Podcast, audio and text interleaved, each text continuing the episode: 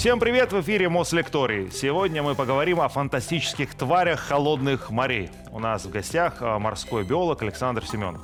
Александр, а чем все-таки флора и фауна холодных морей отличается от флоры и фауны теплых, более комфортных для нас? Такой общий вопрос сходу. Всем, абсолютно. А, холодные моря – это вообще другая экосистема. Там есть сезонность, там меняются полярный день и полярная ночь.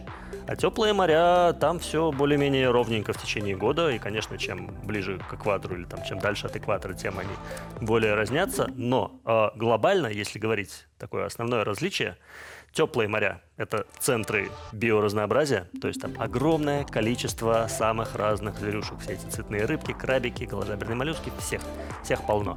А северные моря, холодноводные... Это твари те самые. Да, те самые фантастические твари. А в холодных морях огромная биомасса, то есть количество самих животных меньше, разнообразие видов, но те виды, которые есть, они повсюду.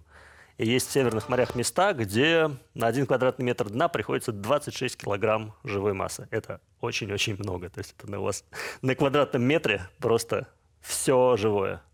И бывает так, что какие-то валуны, то есть все знают, что в теплых морях есть, например, рифы, которые огромная живая система, коральчики, в этих рифах кто-то прячется. Но это каменный риф, из него что-то торчит, что-то ночью вылезает. А если к нему подплыть и просто посмотреть на этот риф, ты сходу ничего не увидишь. А в северных морях я подплываю к какому-нибудь валуну на дне, и это целый город. Это настоящий мегаполис, где на каждом уровне там есть актинии, которые как деревья в лесу или как какие-то небоскребы. Под ними гидроидные полипы, губки, по всему этому ползают червячки, сидят морские козочки. Еще куча названий, про которых я немножко расскажу. А, и это можно все погружение провести просто около одного камня, потому что вы нашли биотоп в рамках одного маленького валуна. И таких валунов там миллионы. Э, Все-таки хочется в терминологии разобраться. Холодное море – это какое? Вот какая там температура?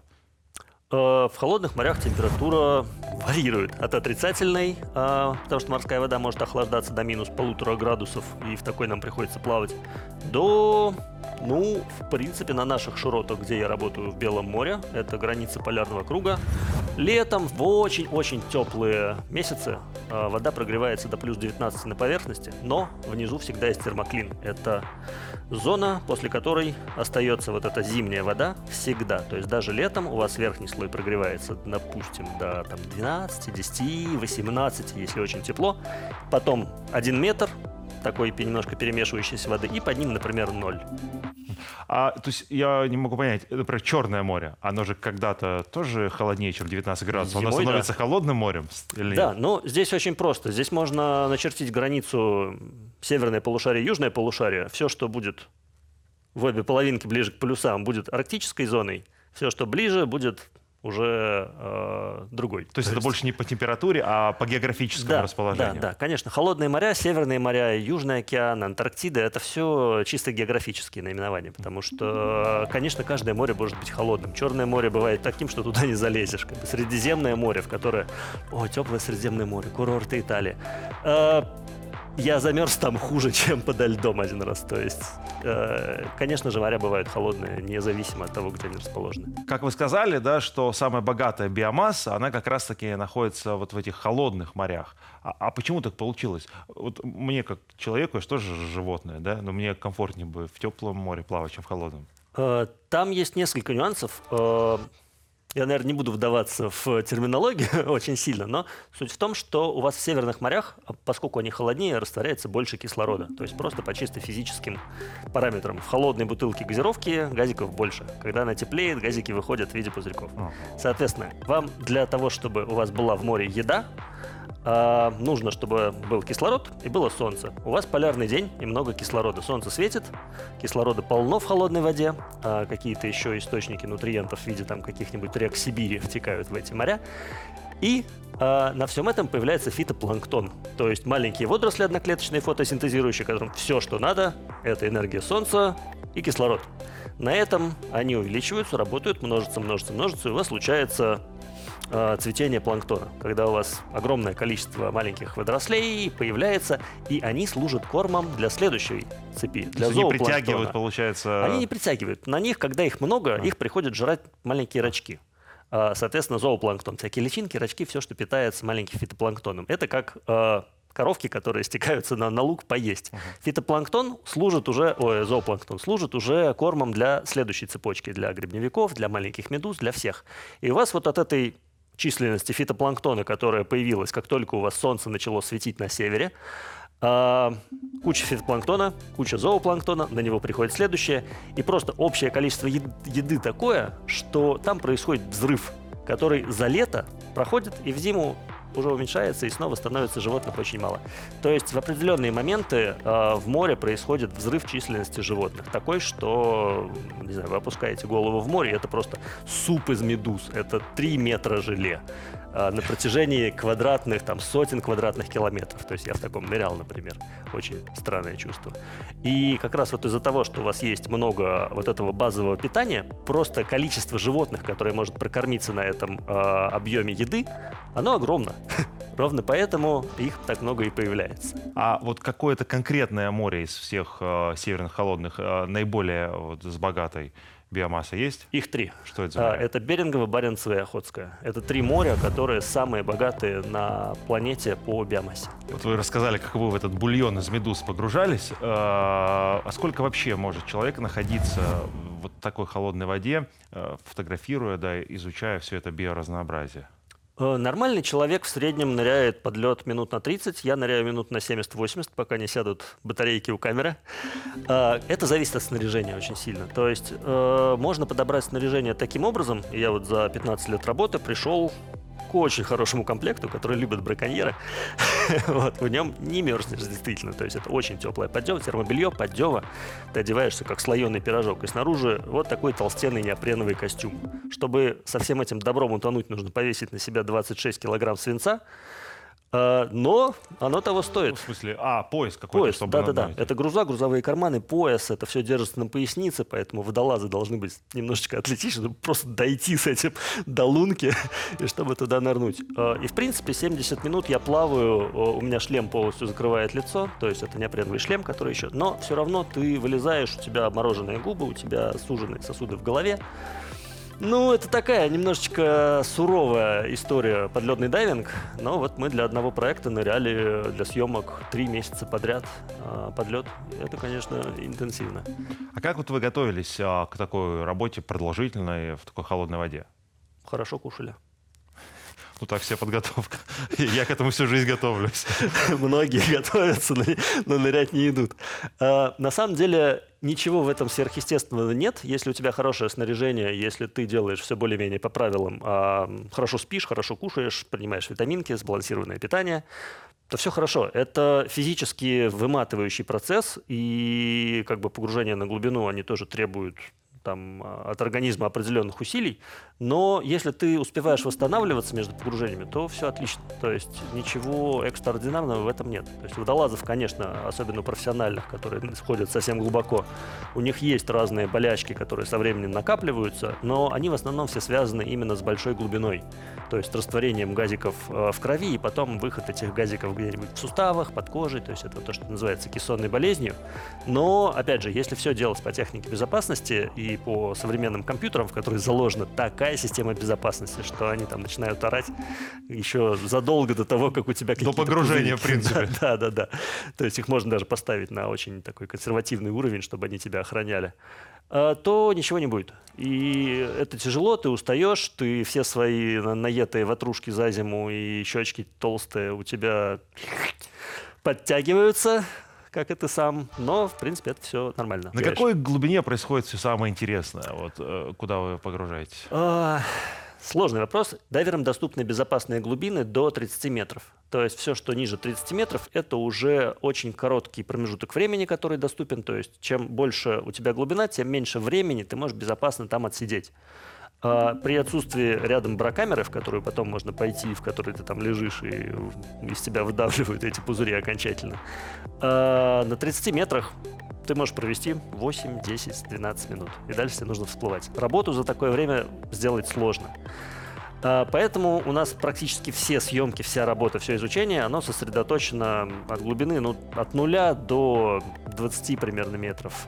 Все самое интересное, точнее не все самое интересное, все самое интересное размазано по всему океану. Как бы. Средняя глубина океана 4 километра. Но а, после глубины в 200 метров количество жизни начинает очень резко уменьшаться. То есть э, там темнее, там меньше еды, а, питаются они уже не за счет того, что едят кого-то, кто фотосинтезирует, а за счет там органических осадков, которые туда падают. И, в принципе, вот эта вот фатическая зона, первые 200 метров, в морях считаются богатыми. При этом самыми богатыми считаются зоны, в которых больше всего еды. Это ближе к поверхности. То есть у нас даже есть такая штука, как вертикальные миграции, когда животные, которые живут там на глубине э, в километров два, они поднимаются наверх, чтобы поесть вот в этом поверхностном слое. В ресторанчик. Да, в ресторанчик, потому что там намного больше зверя, намного больше еды. И э, учитывая то, что в океане еще очень много чего неизвестного, просто фантастическое количество, как бы по прикидкам мы знаем там 15%, 12% э, животных, обитающих в океанах, а 80 еще неизвестно. Э, получается, что наверху, на первых 15-20 метрах столько жизни, что еще нескольким поколениям ученых хватит для того, чтобы посмотреть хотя бы эти первые 20 метров, потому что необныренных точек еще миллионы. А как узнают, что у нас впереди еще какое-то большое количество видов? Есть простой способ. Вы приходите в любое новое место. Во, море, отлично. Что там живет, интересно. Взяли ведро, зачерпнули и такие, оба-на. Первый раз, когда вы зачерпываете в новом месте ведро, все, что вы там найдете, все будет новое. Зачерпнули второй раз, так, этих я уже видел, а вот эти новые. Зачерпнули третий раз. Так вы зачерпываете 50 раз, там, 200 раз. Пока у вас не остается вообще ничего нового. Вы все уже знаете, всех животных, которые там появились. Соответственно, у вас время, которое вы потратили на количество проб, и количество же новых животных, которые есть. В какой-то момент они выходят на плато.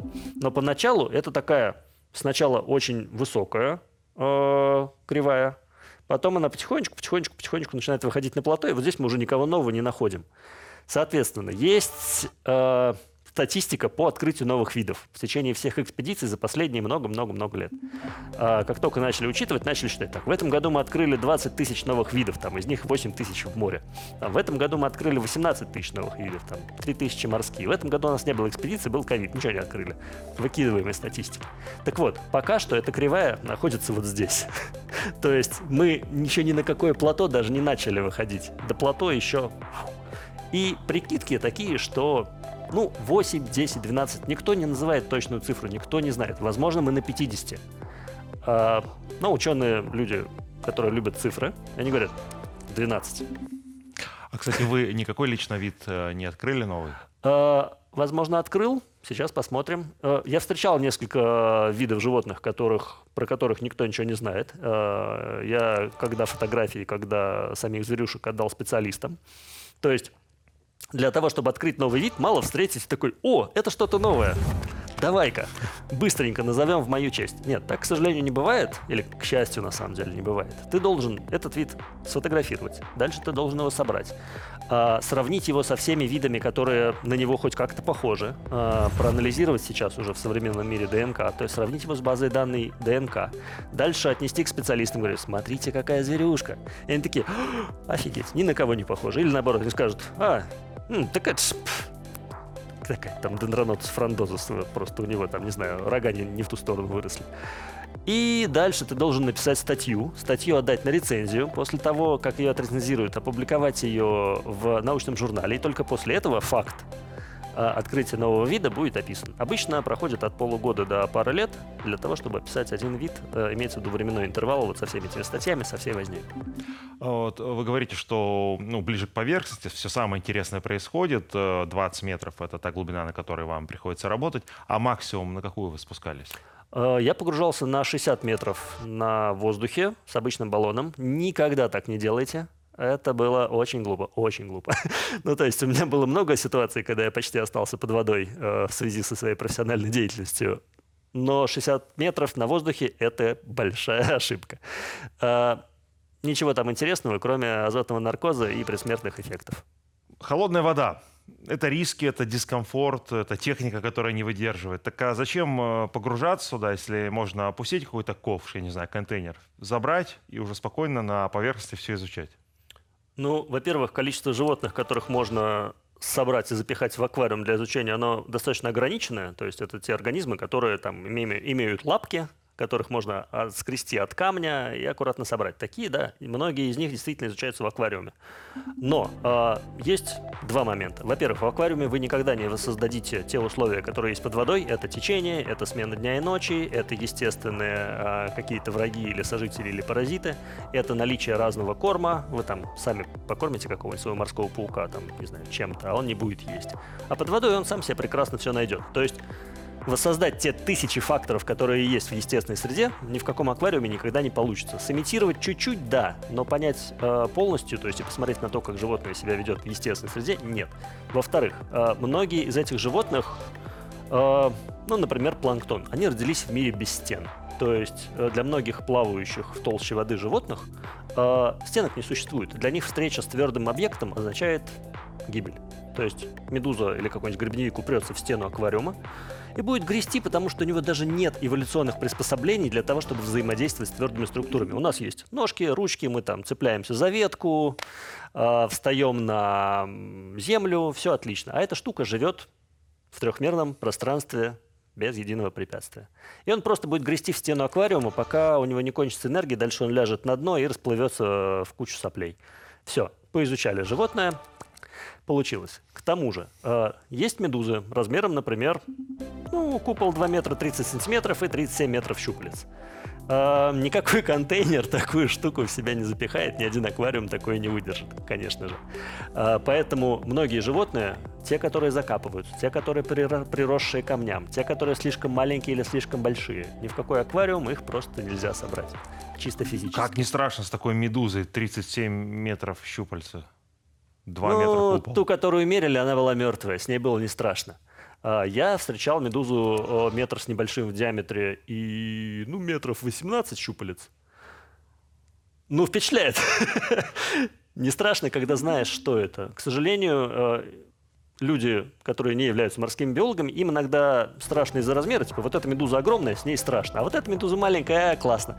Маленькие медузы убивают, к сожалению, больше людей, чем акулы э, в 10, 20, 30 раз. А как вот отличить вот человеку обычному медузу опасную от неопасного? Где-то мы на морях бываем, встречаем, или лучше все не трогать? А, лучше не трогать никаких медуз вообще, потому что э, если не знаешь, ты можешь нарваться. Но есть такое смешное правило, интересное. Чем меньше у медузы щупалец, тем она опаснее. Потому что медуза, у которой огромное количество щупалец, э, у нее нету как бы, времени и энергии вырабатывать токсин на всю длину этих тысяч щупалец, серьезные токсины. А медуза, у которой щупальца всего 4, ей реально жалко потерять одно из четырех щупалец. И, как правило, эти щупальца будут набиты э, очень серьезными белковыми токсинами, которые имеют нейропаралитический эффект, которые вырубают легкие, сердце и вперед. А как вот поведение э, вот этих существ, которые живут в толще воды, в холодных морях, отличается от того, к чему привык, привыкли мы? Вы вот сказали про то, что медуза, она упирается в стенку, и ни разу стенок не видела в естественной среде, и стирается вот до конца и падает на землю. Что еще необычно вот в их поведении, то, что нам кажется неестественным? Э, ну, здесь Сложный вопрос. Тут как бы все неестественно, потому что это вообще не наш мир. Э, эти ребятки существуют там э, некоторые десятки, некоторые сотни миллионов лет. И для нас, как для людей, все они, по сути, какие-то инопланетные животные из другого мира, которые живут в другой среде, по другим правилам, в другом вообще летоисчислении. И, конечно, все, что они делают для нас, мы можем это интерпретировать на какую-то человеческую систему. Там, ой, морские козочки там отрывают друг другу конечности. Там, они территориально, они дерутся. Это мы понимаем.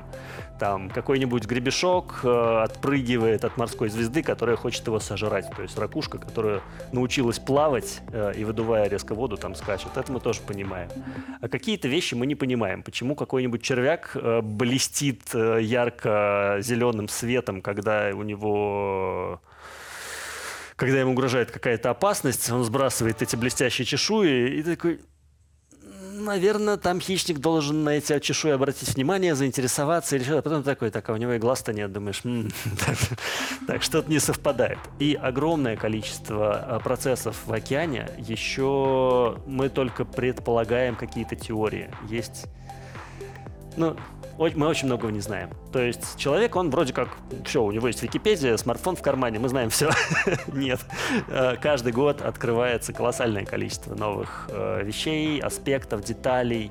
То, что описано в книгах 100-200 лет назад, при проверке оказывается, что вообще все не так, что они даже там, не знаю, свои яйца не туда кладут. А самый изученный в физиологии, в нейрофизиологии объект под названием морской ангел, маленький крылоногий моллюск красивый, а, планктонный, в которого из-за того, что у него прозрачное тело и видно всю нервную систему, у него втыкают электродики там и все изучают. Он стоит такой прикованный к э, лабораторной панельке с электродами.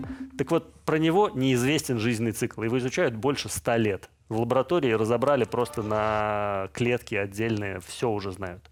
Как он живет? Говорят, зрелище, как охотятся морские ангелы, какое-то невероятно красивое, и увидеть э, хотелось бы каждому. Это очень крутой, красивый процесс. Я увидел его первый раз в школе, когда я был на Белом море первый раз в жизни на школьной практике. У нас была классная школа с практикой на Белом море. Я там, собственно, влюбился в море и вот в это- во всю эту фауну. И я случайно увидел морского ангела, который машет крылышками и медленно-медленно плавает. И потом просто по щелчку в одно мгновение, я даже моргнуть не успел, у него голова открывается пополам, оттуда вылезает шесть огромных щупалец, которые размером с половину тела ангела, и он начинает бешено махая крыльями плавать и пытается этими щупальцами схватить э, морского чертика, такую маленькую-маленькую улиточку. Сам морской Ангел вот ловит такой. чертика? Ангел ловит чертика, да. Это, библейские какие-то мотивы. э, ну, так, так удачно назвали, чтобы все совпадало. Но с чем самым опасным вы сталкивались? У вас какое-то есть с собой, может быть, э, оружие по- под водой от чего-то защищаться или нет? Ласты. Я умею грести. У меня было несколько историй. И самое опасное, что было, это я встретил медузу, которую можно трогать два раза в жизни э, в сантиметрах 10 от лица.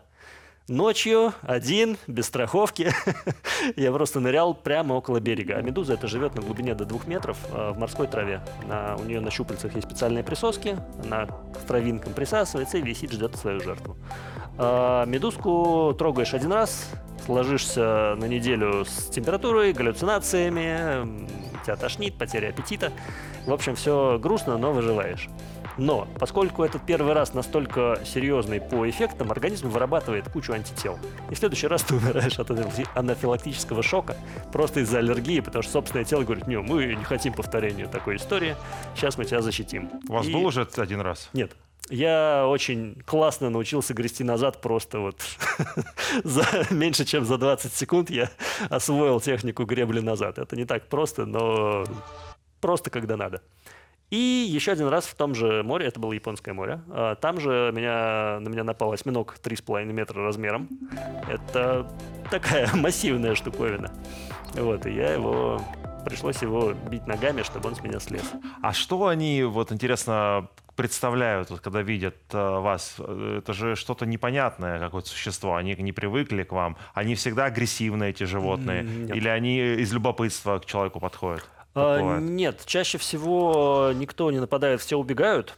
А Осьминог был настолько исключением. То есть осьминоги, особенно крупные, они все прячутся. Они прекрасно понимают, что любая штука крупнее их размером, это потенциальная угроза.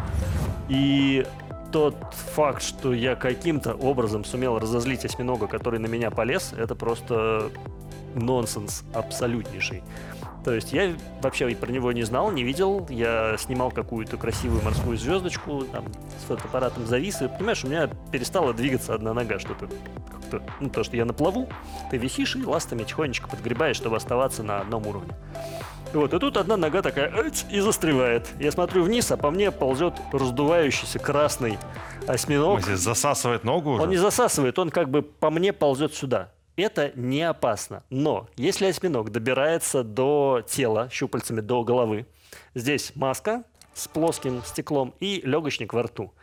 И присосками он, он не может зацепиться за костюм, он э, тканевой, а присоски цепляются только к гладким поверхностям или к камням. Соответственно, маску он может снять в одно движение, легочник он может вынуть. Вот это вот опасная штука. И как бы пока он не дополз до меня, я просто второй ногой начал по нему лупить. Что я сделал не так, я не понимаю. Скорее всего, я ласты просто там, не знаю, надавал ему по голове, или это выглядело как какой-то плавник э, чей-то, и он решил, что «Ой, здоровая рыба, пойду поймаю. Чего у них в голове происходит? Непонятно. У многих животных мозг э, достаточно примитивный, восьминогов отличный мозг, просто великолепный. А, но если говорить про медуз, его там нет. Ну, то есть... А из чего вообще вот эта медуза состоит, вот чисто биологически? Потому что нам это кажется какой-то, не знаю, пакет э, с водой вот целлофановой. Ну, скоро так и будет с загрязнением океана. Будем их путать. А, нет, это мезоглея, это как бы особая ткань. Э, Она желеобразная, она состоит из воды на там 97-98%. Но там есть связующие элементы, как бы соединительная ткань такая, которая, ну, из которой сделана медуза. У нее там есть мышцы, которые проходят по слою, то есть мышцы такие же, как у нас. Э, Он сокращает ими купол. А вот это вот желейное наполнение, это слой, который называется мезоглеей. Вот это просто вну- внутренняя такая набивка медузы, так же, как там наши клетки. Употребляют в пищу какой-нибудь суп из медузы, Да, можешь сварить? да, да, салатики, Реально? салатики делаю. Да, я ел медуз. Так она же на что она похожа медуза? Слизь какая-то? Хрящик. На что? Хрящики. Хрящ? Хрящ, желе, да. Так она же как будто бы такая влажная вообще без хрящей. Есть медузы, которых э, не разломать. То есть они крепкие. Едят корниротов. Это как раз в Черном море есть э, медуза с такими четырьмя кругами. Это аурелия, это лунная медуза, она же ушастая медуза. Это самая обычная медуза в мире. М, Их тоже едят, но их обычно там высушивают, потом там режут, размачивают, соусом заливают, вроде отлично. А есть вот этот корнирот, он хрящевой. То есть это медуза, которая прям... Она жесткая. И ее вот нарезают на кубики и в салат в Италии, например, едят. Хорошо, давайте к более опасным, вот, чем медузы, хотя маленькая медуза бывает опасной, мы с вами выяснили. Кто все-таки самый опасный э, вот, э, в холодных морях? В холодных морях никого вообще. А, Серьезно. В холодных морях нет никого опасного. То есть Поэтому вы выбрали холодные моря. Нет, мне так совпало, что биостанция университета была на Белом море, и мне нравится Северные моря. Стоп, ну а, вот, а животные, которые вот большие, да, Ну, есть они- касатки, но, в принципе, добиться от касатки, чтобы она на тебя напала и э, покусала, это сложно. Э, Есть моржи, в принципе. Если ты залезешь на кормовую территорию моржа, ну, в принципе, они могут как-то там бодать водолазов, э, могут их там прижать ко дну, но тоже случаев таких, э, по крайней мере, никто не выжил, никто не рассказал. Вот, то есть таких случаев задокументировано не было. Был какой-то один агрессивный морж, про которого я читал. Но мы ныряли на Новой Земле, э, собственно, для того, чтобы изучать кормовую базу моржа, потому что корабль не мог взять черпаком э, кусок дна, чтобы понять, на какой, вот, чтобы с той территории, где они едят, чтобы взять образцы дна и посмотреть, что в этом дне есть. Потому же бивнями раскапывают э, землю и оттуда и выедают моллюсков, червей там всяких. Вот. И мы ныряли туда с лопатой, в полной темноте, вот в такой видимости, с лопатой маленькой саперной, плыли и должны были набрать пробы. Когда просто опустились, посмотрели, о, классно, тут какие-то камешки такие спрессованные, ил, и лопатой в дно воткнули, и она не вошла ни на сантиметр. То есть у нас просто руки вот так вот звенели с этой лопатой вместе. Мы не смогли выкопать ничего. Мы поняли, почему корабль не может ничего взять, потому что это спрессованные камни. А потом метров еще там через 20-30 э, мы обнаружили вот такую воронку, полтора на полтора метра как бы в диаметре, метр глубиной. По краям валяются раздавленные раковины, какие-то панцири крабов, еще что-то. И поняли, что сила моржа, который бивнями выкапывает вот эти камни, она просто невероятная. То есть мы не могли даже подцепить один камешек лопатой с рычагом. Морж это выкапывает, и поэтому встречаться с ним под водой, вот в этой вот мутнике темном, когда у тебя видимость в полметра, увидеть маленькие глазки и два бивня, мне прям очень не хотелось. И потом, когда мы, кстати, дошли и увидели лёжку моржей, я посмотрел, у них бивни обломанные, в кровище, то есть они они страдают. Это серьезное мероприятие. Поэтому, наверное, у них настроение не очень, и я бы не попадался на всякий случай. А вот обитатели этих э, холодных морей, они могут теоретически э, выжить в теплом море? Они могут туда мигрировать? Да, могут, но э, сейчас у нас же идет э, такое, ну, довольно серьезное изменение климата, и уже в последние годы мы видим Вы про глобальное потепление? нюансы. Глобальное изменение климата, надо так назвать. Потому что глобальное потепление, оно идет, да, температура средняя по планете чуть-чуть повышается. а, То есть можно и так назвать, но э, в некоторых местах, где раньше было тепло, у нас сейчас есть э, температуры отрицательные, снег в пустыне, пожары там, где их никогда не было, засуха там, где ее никогда не было и так далее, и так далее. То есть по планете смещаются просто э, довольно сильно вот эти климатические экстремумы. Э, и у нас на Белом море, где на дне положено быть холодной воде градусов 6-8, э, из-за того, что было полтора-два месяца достаточно жарко, на полярном круге 30-32 градуса. Э, вода прогрелась до 19 градусов на дне, и у нас стали погибать губки. То есть ты поныряешь, смотришь на дно, а там губки, это, которые тоже животные, кстати, фильтрующие вот эти наросты везде и всюду разных форм, они стали просто разлагаться прямо на глазах. И это, ну, такая печальная картина, потому что многие животные, конечно, приспособлены только к холодной воде, и в теплой они выживать не могут. Просто система не настроена, все биологические вещества, которые у них внутри там вырабатываются, у них есть диапазон рабочих температур, это же все определенные химические вещества со своими какими-то свойствами. Но есть организмы, которые, ну, замечательно путешествуют по с течениями по всему миру, и пересекают там океаны на каком-нибудь гольфстриме, и, в общем-то, из теплого, там, из холодного моря через теплые оседают снова в холодных на другой части планеты. Это миграция некая, да? Да, это миграция, это в основном планктонные особи, которым, э, которых как раз приспособлены к тому, чтобы путешествовать с течениями. Но те организмы, которые живут только в холодной воде и нигде больше, они, конечно, если их кинуть куда-нибудь в Черное море, но им будет грустно. Плюс все моря обладают своей соленостью, химическим составом воды, и э, определенные животные из одного моря, когда кинутся в другое, это просто перенос как бы, в другую атмосферу, то есть в другую воду, которая отличается по составам всего. А они могут вот э, мигрировать э, за какой-то холодной температурой, не знаю, вот дальше на север, Да. и еще дальше, еще Да, дальше да. куда-то?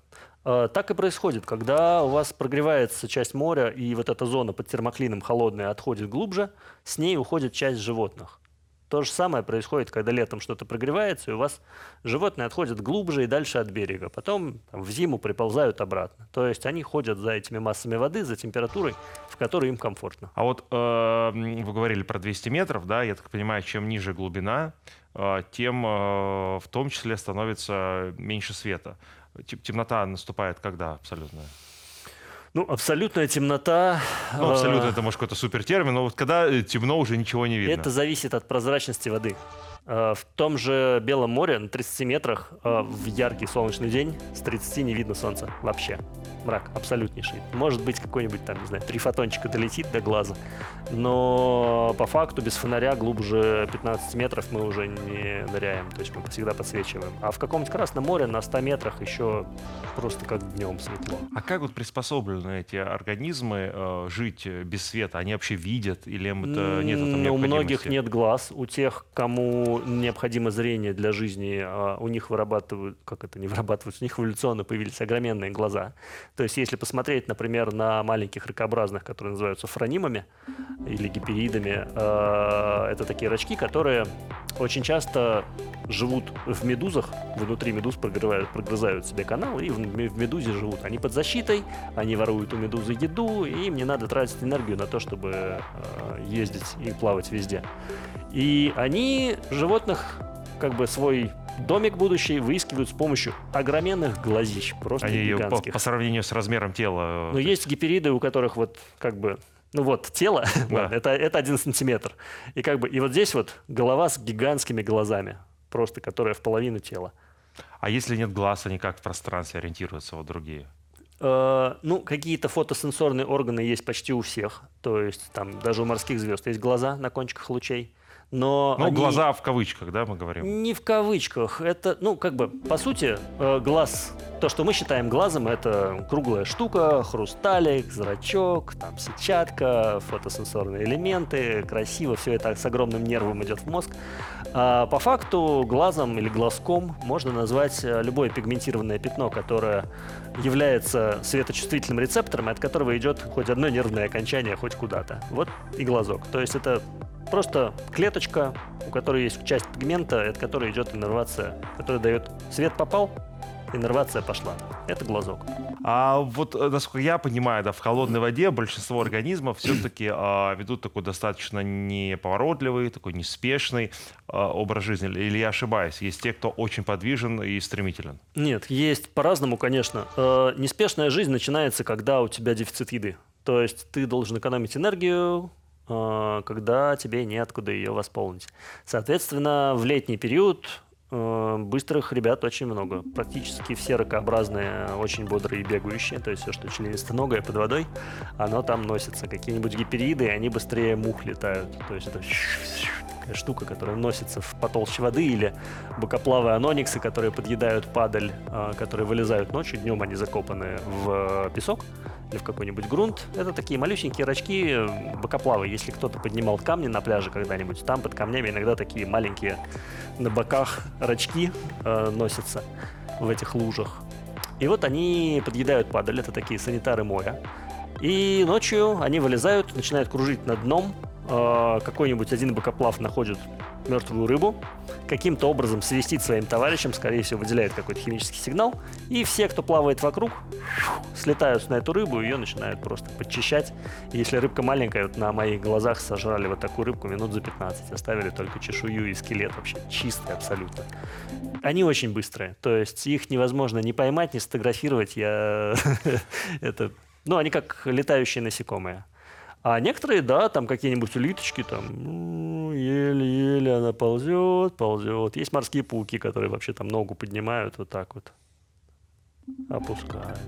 Да, блин, сходи уже куда-нибудь, сделай шаг. Потому что там 40 минут за ним можно смотреть, он за это время подберется к кустику и начнет там клешней тянуться, чтобы его взять и там съесть. У него такой хоботочек, он должен этот хоботочек засунуть и вот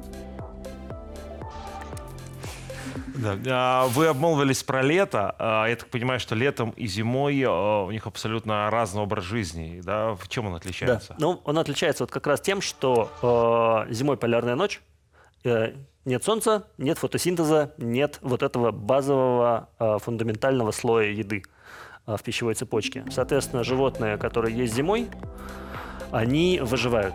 Э, все, кто за лето наелся, размножился э, и набрал достаточное количество питательных веществ, чтобы пережить зиму, они расползаются по всяким щелям, обнимают губки, стебли ламинарий, и вот так сидят вообще без движения. То есть те же морские козочки, это такие маленькие, похожие на палочников, ракообразные с тонким телом, которые тремя ножками сзади цепляются за какой-нибудь субстрат, и у них такие две руки, одни с двумя мощными клешнями, одни с двумя маленькими клешнями. Вот, и две антенны такие красивые. И вот они сидят, обнявшись какой-нибудь вот этот стебель ламинарий, и ты эту козочку там можешь пальцем тыкать, она такой, не нервничай, пожалуйста, я есть хочу. Вот, и она должна через несколько месяцев вот так вот прожить. А, соответственно, как только полярная ночь заканчивается, солнце начинает выходить, а, лед начинает ломаться, солнце просвечивает, появляется фитопланктон, появляется первая еда. А, Все это, естественно, умирая, падает на дно, то есть появляется, запускается цикл вот этот пищевой. Весной случается взрыв. То есть просто из кристально чистой воды, в которой не было ничего, за месяц, как правило, это март, вода превращается в такой кисель из каких-то мелких плавающих точечек, это все как раз фитозоопланктон. Все это начинают жрать. К лету появляются животные, которые уже пережили зиму, хорошенько покушали, разгорелись и, значит, давай размножаться. Размножаются. Летом ты видишь просто засилье молоди, там, этими морскими козочками покрыты квадратные километры дна. Здесь там молодые осевшие мидии, здесь морские желуди, балянусы, ветвистоусые рачки. А усоногие, господи, что же я рачков тут путаю сегодня весь день? Неважно.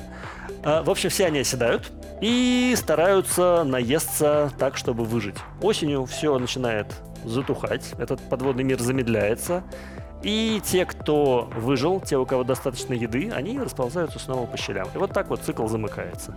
Соответственно, в тропических морях все это идет нон-стоп. У них сезонности как таковой нет, потому что условия плюс-минус всегда одинаковые. Этот риф как жил последние 200 тысяч лет, так он и продолжает жить. А как, э, вот интересно, э, зависит их активность от э, времени суток, дня и ночи? Как вообще спят и спят ли вот эти вот маленькие ваши любимые козочки? В полярный день особо не спят. Они, в основном, их активность привязана к приливам-отливам, то есть э, в день случается два прилива, два отлива. У них как бы разница между большой водой и малой водой 6 часов. Соответственно, за 24 часа они идут, там, смещаясь каждый день на час по времени. А когда течение сильное, те животные, которые, например, живут на течении, ловят э, еду, которую приносится течением, и там много и свежего кислорода, и всякой органической взвеси, они вылезают на какую-нибудь губку, там встают, разворачивают свои клешни и давай вылавливать э, все протекающее. Там все фильтраторы радостно фильтруют весь этот э, тек, текущую воду. А потом, когда вода успокаивается, они все, ну, ладно, отдохнем. Вот, и там ложатся на губочку, все, ждут, потому что вода не двигается. Но она не двигается всего 30-40 минут. Потом начинает течь в другую сторону, и они снова, ну, передохнули, погнали. Короткий сон такой. Да, то есть э, как такового сна у них нету. У них по-другому устроен мозг, у них по-другому устроена физиология, у них вообще другая жизнь. Многие из них живут один-два сезона, им не до сна. Надо много чего успеть. Мы, когда готовились к программе, выписывали каких-то, на наш взгляд, интересных вот обитателей. Еще э, попались нам такие блестящие черви. Вот. Чем они блестящие, мы, честно говоря, не поняли. Вот расскажите ну, про них. Э, я, я не знаю, откуда вы выписывали эти вопросы. Блестящие черви, много кто блестящий. Есть черви, у которых э, кожа, э, она такая, имеет цвет металлика, то есть она практически отражающая. Это полихеты, это многощетинковые черви. И среди них есть мой любимый червяк, который называется Нериес. Это вот такого размера червь, который у нас вырастает до 40-50 сантиметров и толщиной в большой палец или, не знаю, там, венскую сосиску. Такие же червяки в азиатских морях, похожие, вырастают до 3 метров. Такого бы я уже боялся. Вот. А такого надо бояться, он может палец откусить. У него специальная такая челюсть, которая раскрывается, называется боббит ворм а, у него вот так вот открывается острая челюсть, здесь маленький волосок, который привлекает рыбу. И проплывает рыба, и он их перерабатывает и утаскивает. Ужасно хищная штука. Какой-то фильм ужасов он выглядит ровно как из фильма ужасов. То есть вот эта штука для ночных кошмаров. Собственно, Нерисы, мои любимые, это тоже немножечко кошмарные ребята, потому что у них они красивые, приятные, их там любят есть рыбы, любят есть крабы, но сами они, несмотря на то, что они то, что называется амниворы, они едят все. То есть они могут травку там пощипать, какие-нибудь водоросли, в основном питаются падалью, но могут охотиться, например, на других червей или на мальков рыб или на кого-то еще. И у них внутри, а, у них ротик расположен тут, под, э, как бы под головой, то есть у них здесь под бородой. Усищи, да, да, да, под бородой, на нижней части. И когда они питаются, они откидывают голову, и изнутри свернутая внутрь глотка, как если носок вернуть сам в себя, вылетает здоровенная глотка с двумя черными крюками на концах острыми на примерно четверть или треть длины тела червяка. То есть вот такой червяк, из которого вылезает еще вот столько глотки с двумя острыми челюстями в конце. Такой персонаж из Mortal Kombat Sub-Zero или как-то был, который что-то вот э, вы, выплескивал. Гарпунчик, да, да такой, гарпунчик какой-то был маленький. такой. Но это больше похоже на чужого, у которого была вторая челюсть, доставалась изо рта. Вот примерно такая. Вот. И он бывает красивый безумно. То есть у него вот эта переливающаяся металлическая кожа, она бывает синяя, зеленая, оливковая, черная, блестящая. Это красиво. А что-то вот из этого, вы уже сказали, что медузу э, ели, что-то вот из этих экзотических Этих ребят тварей. я тоже ел. Тоже да. Я даже не помню, где, но мы нашли рецепт э, нерисов, потому что в какой-то культуре, в племени, где-то в океане, по-моему, их употребляют в пищу, потому что ну, это плавающий источник белка. Э, История так себе, потому что их можно наловить, они живут в норме на дне под камнями. И насобирать червяков, которые будут вкусные и хорошие, можно под камнями. Но э, в определенный момент для размножения они всплывают наверх. У них внешнее оплодотворение, и поэтому они просто выметывают половые продукты в воду, это все там оплодотворяется и, значит, падает на дно, оттуда выходят маленькие личинки. То есть у них сменяются ножки, которые у них есть по всему телу, на такие грибные пластинки, э, веер из щетинок. Они всплывают к поверхности, и у вас в какой-то момент море превращается в такой серпентарий, когда по поверхности плавает сотни тысяч вот таких червяков красивых, аккуратно высунув головку и выметывают, значит, все, яйца в воду. Э, их в этот момент очень легко наловить, и мы наловили целое ведро такие, ну класс, давайте их жарить. Пожарили, они, конечно, в сковородку все свои половые продукты нам слили, то есть это, пришлось там выливать все эти половые продукты червей, вот, чтобы их хорошенечко пожарить. Мы решили, что надо их довести до хрустиков, потому что ну, невозможно, это очень-очень-очень омерзительно выглядит.